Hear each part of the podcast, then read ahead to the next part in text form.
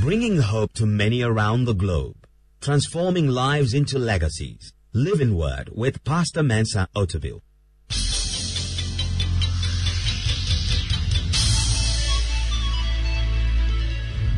And now, today's word. Now, the measuring line always creates a boundary. Everybody say boundary. A boundary is a line that marks the limits of an area. A boundary.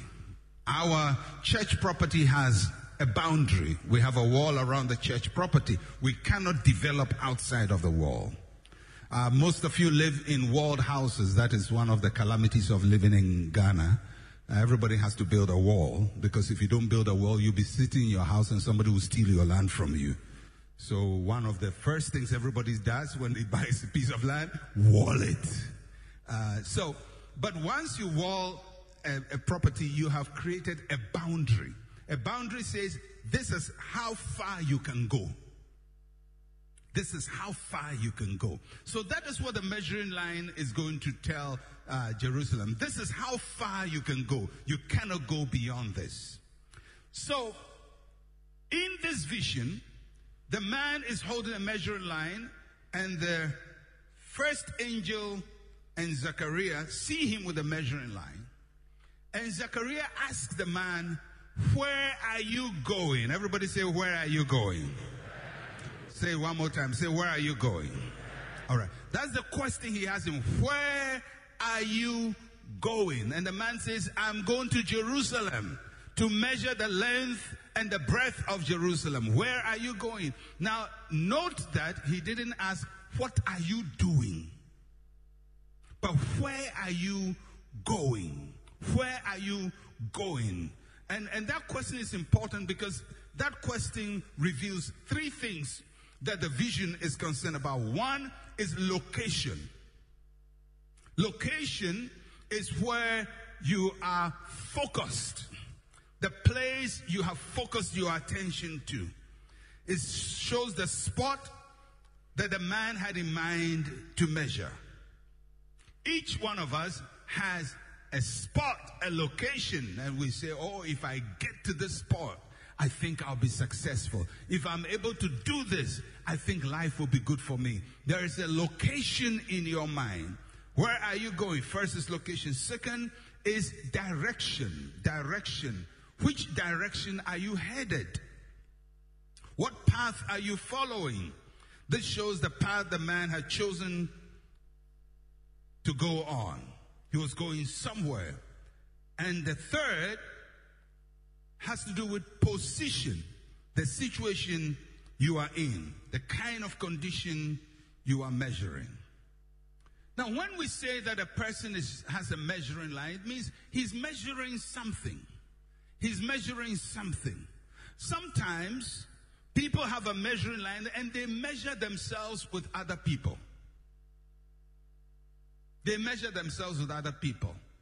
They measure themselves and say, "Well, this one has that. I don't have it. He's better than me. Or I have it. He doesn't have it. I am better than him." People measure each other. Sometimes people measure their home with somebody's home. So they look at their house, and they look at the size of their house, and look at somebody's house, which is maybe three or four times bigger. And all of a sudden they feel very belittled. Why have they felt small? Because they have a measuring line. Sometimes people ma- measure even their husbands. And unfortunately, people, uh, a lot of ladies measure their husbands by the pastor. "Look at the way pastor treats Lady Joyce. And you, you don't, you don't treat me that way. You don't treat me that way. You don't treat me." Are you Lady Joy?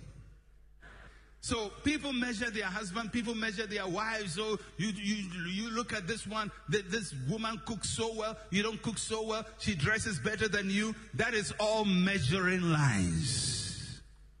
Sometimes people measure their children. "Why can't you be like him? Why? He does so well in class." Each one of us, our parents told us that uh, there were people that were better than us in class. Ah, why don't you, uh, this one did well in maths, this one did well in English, and you, and you are not doing well, and they never measure themselves. They forget that I have your genes. It, it is you. You produce me. You produce the X Y chromosomes, the two of you. You produce it. So if I can learn, who who who who, who did it? Measure yourself first. Anyway, pa- uh, children, don't go and tell your parents to measure themselves. But what I'm saying is, people measure their children. People measure their gifts with other people. This one has this, I don't have that. And and so anytime we measure, we are determining how far we can go, how good we are, how much we can do. And that is what the, the man with the measuring line is about to do. He's about to measure to determine Israel, how far can you go? Judah, how much can you do? And just as he's about to do that, to measure, an angel appears. And that's very important. He's about to do something. An angel appears. Remember, there is already an angel on the scene. That angel has been speaking with Zechariah, but this second angel comes, obviously, with a fresh word, with a new message from heaven. And this angel comes and he speaks to the first angel and says, "Hey, run." When anybody tells you run, it means this is urgent. Run and tell the young man he cannot measure Jerusalem. He's about to measure, but God says, don't measure. He says, don't measure. Tell the person next to you, don't measure. It's a very important message. And this message is so powerful that God had to send an angel to say something to a man who is about to do something that would disadvantage him for life. And the thing he's about to do to disadvantage him is he's about to measure. And God says, I have to stop him. Now, there's some interesting observation, and it doesn't have much to do with the message, but just to draw your attention, uh, because you see angelic activity here. The first angel is with Zechariah. They talk, but he can't, he doesn't have any message beyond a certain limited message he has for Zechariah. He's helping him to interpret the vision. That's all the angel can do. A second angel comes. He has a message the first angel doesn't have. That, that's very important. It just tells you angels don't know everything. Angels don't know everything. They are not omniscient. They are, they are not all-knowing. They are not God. They are very limited.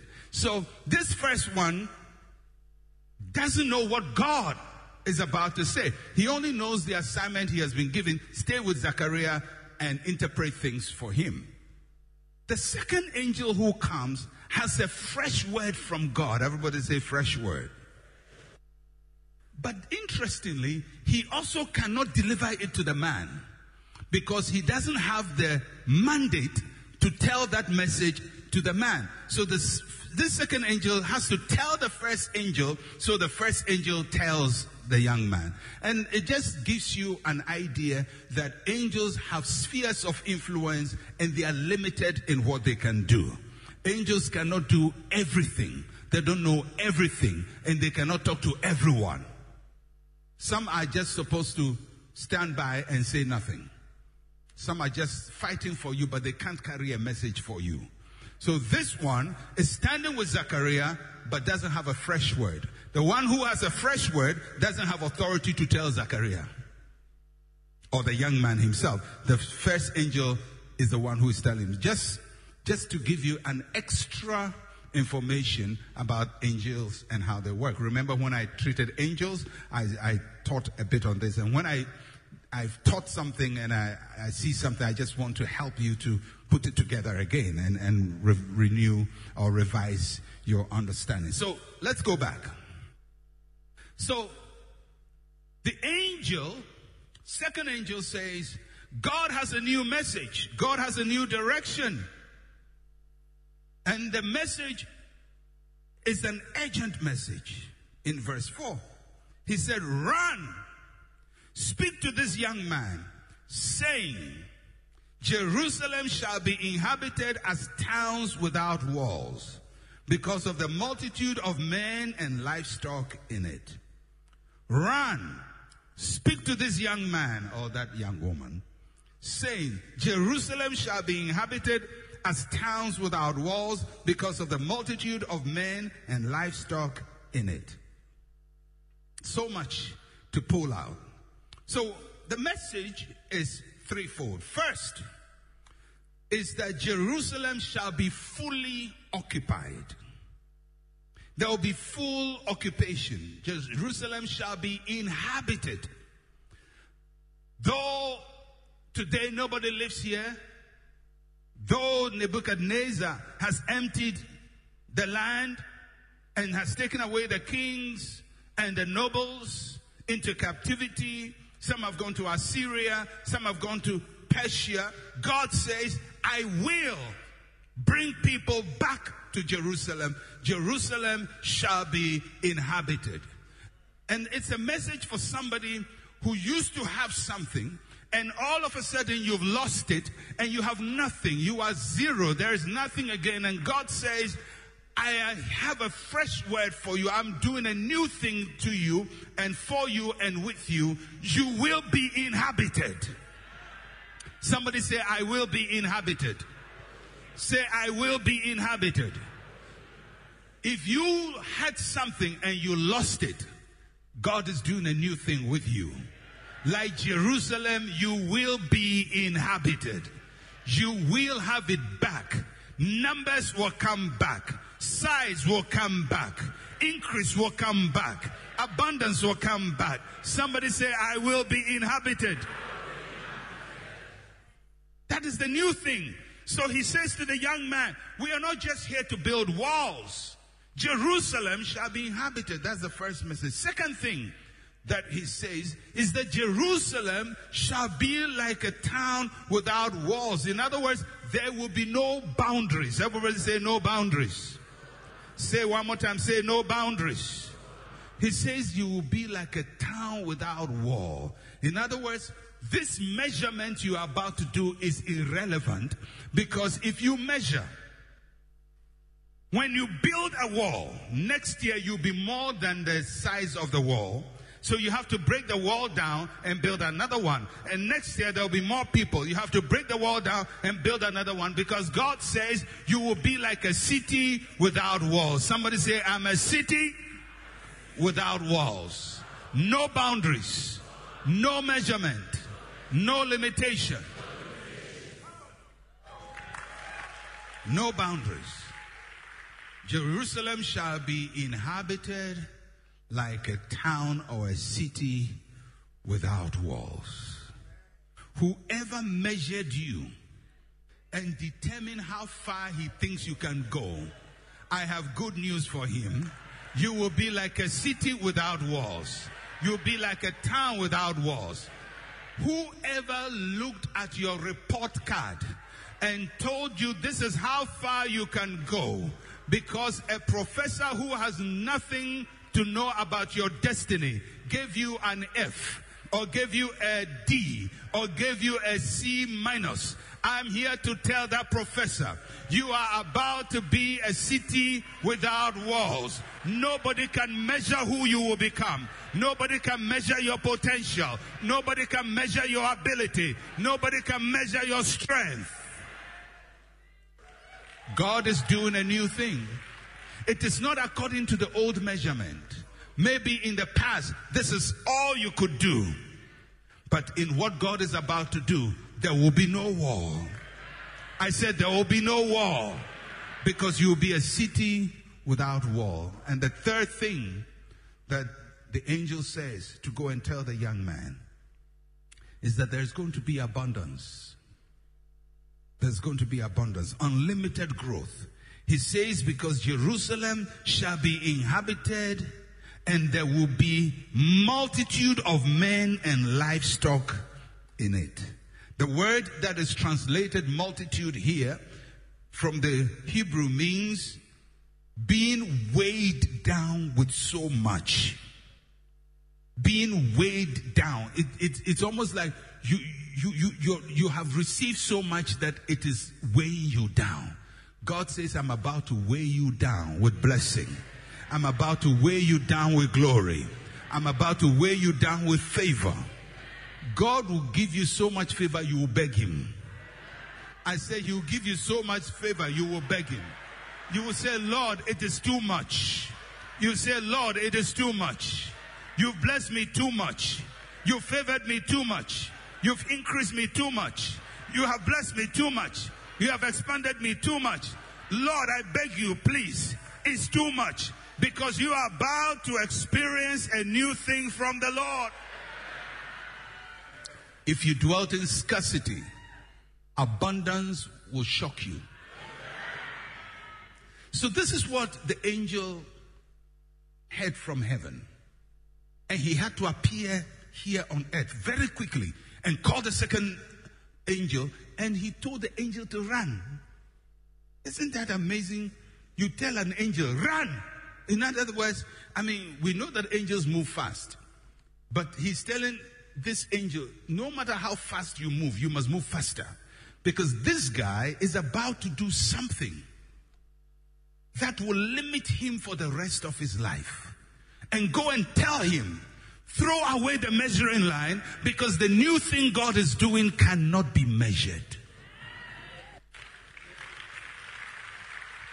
Maybe you came to church this morning with a measuring line. And you say, oh, if I just get a thousand dollars, I will be fine. Oh, if I only get a million, I'll be fine. Oh, if I get a nice car, oh, I'll be the happiest in my life. Oh, if a man proposes to me after service, oh, my heart, my life. Oh, Jesus, I'll be very happy. These are all good things. But God says to tell you, he's doing a new thing in your life. And you don't determine the measurement of it.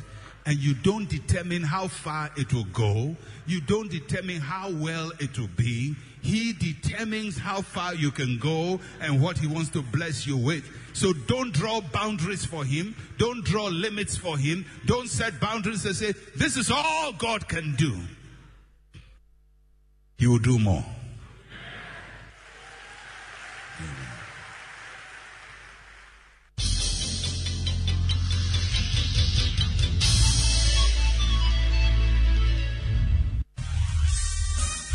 Thank you for listening to Living Word. To interact with Pastor Mensah Otabil, like his page on Facebook. Follow him on Twitter at Mensah Otabil. Email Otabil at central gospel dot com or call plus two three three, three zero two, six eight eight, zero zero zero.